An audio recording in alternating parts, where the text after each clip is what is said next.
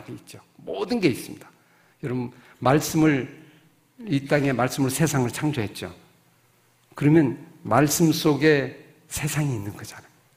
세상을, 말씀으로 세상을 창조했으면 세상이 밖에 있는 게 아니고 안에 있는 거예요. 그리고 이 말씀으로 다시 세상을 창조하는 거잖아요. 그렇게 보면 이 하나님의 위대한 말씀 속에 얼마나 소중한 말씀, 우리가 서로 나눠야 되는데 이걸 안 하다 보니까 지루하고 전수도 안 되고 공부도 안 되고 하는 걸 벌써 이 방법을 좀 우리에게 적용을 하면 아마 효과적인 부분으로 나올 수 있지 않을까 이렇게 생각을 합니다. 예. 예수와 연결하고 말씀과 연결하고 또 하나님 말씀과 연결해서 하나님 거를 그대로 가져오면 되잖아요. 연결하면요 이게 다 오는 거예요. 연결하면 뭐하고 연결하는가 중요하잖아요. 썩은 것과 연결하면 썩은 게 오고 부패한 거면 부패한 거고 세상에 인터넷과 연결하면 인터넷에 나쁜 것이 또 들어올 수 있고 그죠? 거룩한 거와 연결하면 내 거룩해지고 이 말씀하고 서로 소통하면서 혼자 하는 것보다 같이 나누면서 작게라도 가정에서 한번 이렇게 밥상머리를 통해서 한번 이루어지는 그런 일들이 일어나면 좋지 않을까 생각합니다. 예수님이 바로 이 방법을 했어요. 예수님은 늘 이랬어요. 이 방법, 유대인이잖아요. 사실 모여서 이, 이 구조를 아셨던 거죠. 그래서 모일 때도 그렇고 만날 때도 그렇고 어, 수가성 여행가 만데 이건 일대일이죠 일종의 일대일 합으로 타요. 모여서 너 그러냐 질문식이잖아요. 여러분 보시면 설교하는 게 아니고 질문하잖아요. 끊임없이 질문하고 답하고 질문하고 답하고 스스로 답을 얻고 변화가 되는 거예요. 수가성 여인이 변화가 되는 거예요. 그죠? 같이 얘기를 나누는데 놀랍게 변화되는 거예요. 이게 힘이에요. 이 하브르타의 놀라운 힘, 하나님이 주신 놀라운 대화의 힘이라는 걸 알 수 있고 니고데모와 예수님하고도 역시 하브르타예요. 밤에 만나서 대화를 나누잖아요. 질문 나누다 나중에 니고데모가 변화됩니다. 그죠? 주님의 제자가 되고 나중에 예수님이 그 어, 십자가에 죽으신 후에 제자가 되는 모습을 보여. 이 힘이 점점 점점 달라지게 되는 걸 볼 수 있고 엠마오 가는 두 제자에게도 예수님이 나타나셔서 역시 하브르타처럼 질문하는 거죠. 뭐 하고 있니? 뭐 때문에 하고 있니? 그래서 질문하고 대화하는 방법. 바울이 로마 교회 서신서를 썼는데요. 로마서 같은 것도 이렇게 보시면 여러분 하브르타예요. 한 31개의 질문으로 돼 있어요. 그리고 거기에 답으로 돼 있어요. 한번 읽어보시면 정말 그럴 수 있느냐? 그죠? 네, 어, 죄를 더하려고 어, 어, 뭐 은혜를 받고자 죄에 더 거하겠느냐? 그럴 수 없다. 그리고 그러면서 질문답, 질문답 그런 식으로 되는 게 로마서고 나온 부분이죠. 그래서 사실 성경에 있는 이 구조들을 우리가 생각하면서 하브르타를 한번 해보시면 좋지 않을까 생각합니다. 그래서 오늘 이 시간 한번 잠깐 한번 볼게요. 그죠? 여러분 보세요. 아까 성경 읽었잖아요. 그죠? 아, 창세기 아브람 얘기 읽었는데 아브람의 하나님하고 타는 겁니다. 1대1. 하나님이 어디를 가요? 소돔을 멸망하러 가요. 롯이 있는 곳에. 가니까 그 조카 롯이 있잖아요. 아, 아브라함 막아요. 주님 가지 마세요. 그러면서 문제 제기를 합니다. 무슨 문제 제기를 하냐면 하나님은 공의로우신 분이 어떻게 의인이 있는데 같이 멸할 수 있습니까? 그죠? 말이 안 됩니다. 말이 안 됩니다. 이건 하나님이 잘못되신 겁니다. 하는 걸 문제 제기를 해요. 그러냐? 필요 없어. 그냥 가. 이렇게 하는 게 아니고, 그럼 너하고 나하고 대화를 해보자. 그리고 얘기를 하는 거예요. 얘기할 때, 그럼 네 생각은 어떠냐? 제가 생각에 의인 50명은 있을 것 같아요. 그걸 멸망을 시키다 말도 안 됩니다. 그래? 한번 해봐.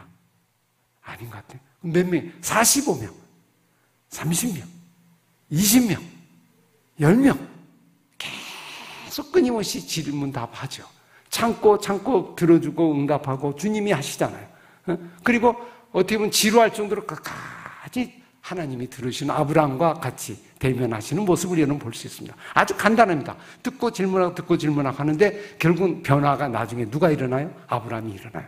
아브라함이 나중에는 열 명도 없잖아요. 찾아. 나중에는 아무 말도 않고 그냥 갑니다.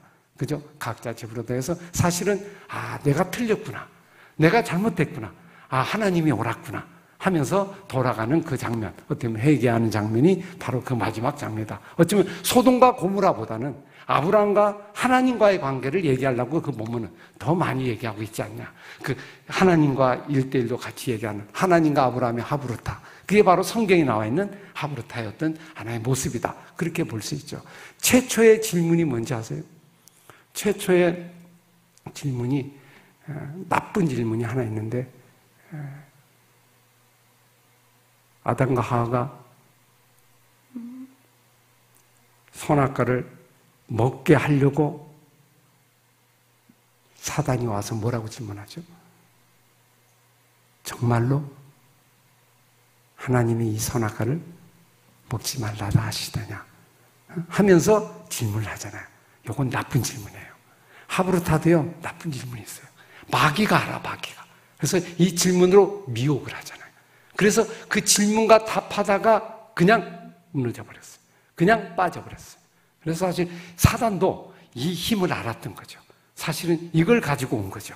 그냥 온 게 아니고. 그리고 질문을 통하여 끌고 가고 나중에는 패망하게 되고 죄를 짓게 만들었다 하는 것은 지금 우리가 생각할 때 자칫 잘못하면 마귀가 사단이 쓸 우리 교회가 정말 바람직하게 하나님 말씀으로 이거를 세워나가는 세상적인 거로 가면 자칫하면 그런 부분으로 갈 수 있잖아요. 자기의 욕망과 자기의 뜻을 이루는 게 아니고 하나님을 알아가는 하나님을 반역하는 데 쓰는 게 아니고 하나님을 경외하는 데 쓰는 그런 모습을 볼 수 있죠. 그래서 아담과 하하가 죄를 범하고 있었잖아요. 그럼 하나님이 첫 번째 어떻게 찾아오셨어요? 찾아오실 때도 동일하게 찾아오셨어요. 어떻게? 아담아, 어디 있느냐? 질문으로 찾아오셨잖아요. 질문으로.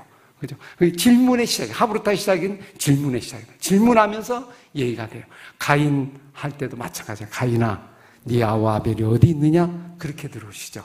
그러면서 시작하면서 사람의 변화를 이루시는 것. 그것도 우리가 한번 생각해 보시면 모두 마찬가지. 아브라함. 성경 중에 하브루타로 딱 돼 있는 책이 있어요. 그게 무슨 책이지 아세요? 욥기, 욥기. 욥기는 전부가 대화예요. 질문하는 거예요. 그죠? 새 친구하고 질문하고 맨 마지막에 하나님하고 질문하는 나오더니 38장 이후에 그대로 나옵니다. 그리고 결국은 하나님이 이렇게 말하잖아요.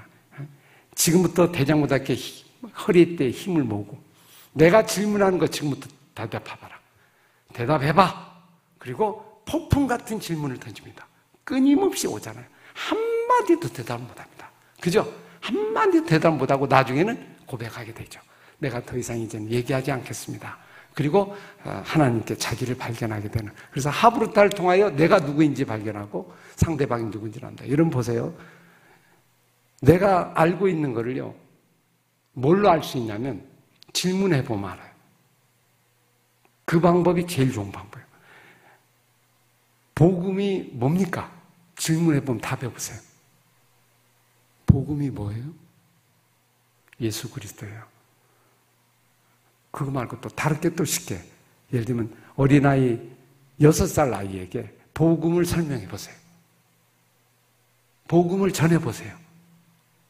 아무것도 모르는 불신자 속에 어느 할머니가 계세요. 그 사람에게 복음을 설명해 보세요. 그죠? 복음을. 그래서 설명할 수 있으면 아는 거예요. 설명하지 못하면 아직도 부족한 거예요. 그죠? 그래서 그런 부분으로 우리에게 설명하면 아마 전도하는 일에도 그대로 아마 적용될 수 있고 삶 속에도 적용되고 신앙이 점점 점점 생동감 있고 아주 새로워지면서 내가 부족한 걸 깨닫게 되고 나중에는 회개하게 되고 아 내가 무지하구나 입 다물고 있으면 다 안다고 생각하잖아요. 근데 사실은 그렇지 않은 걸 이렇게 볼 수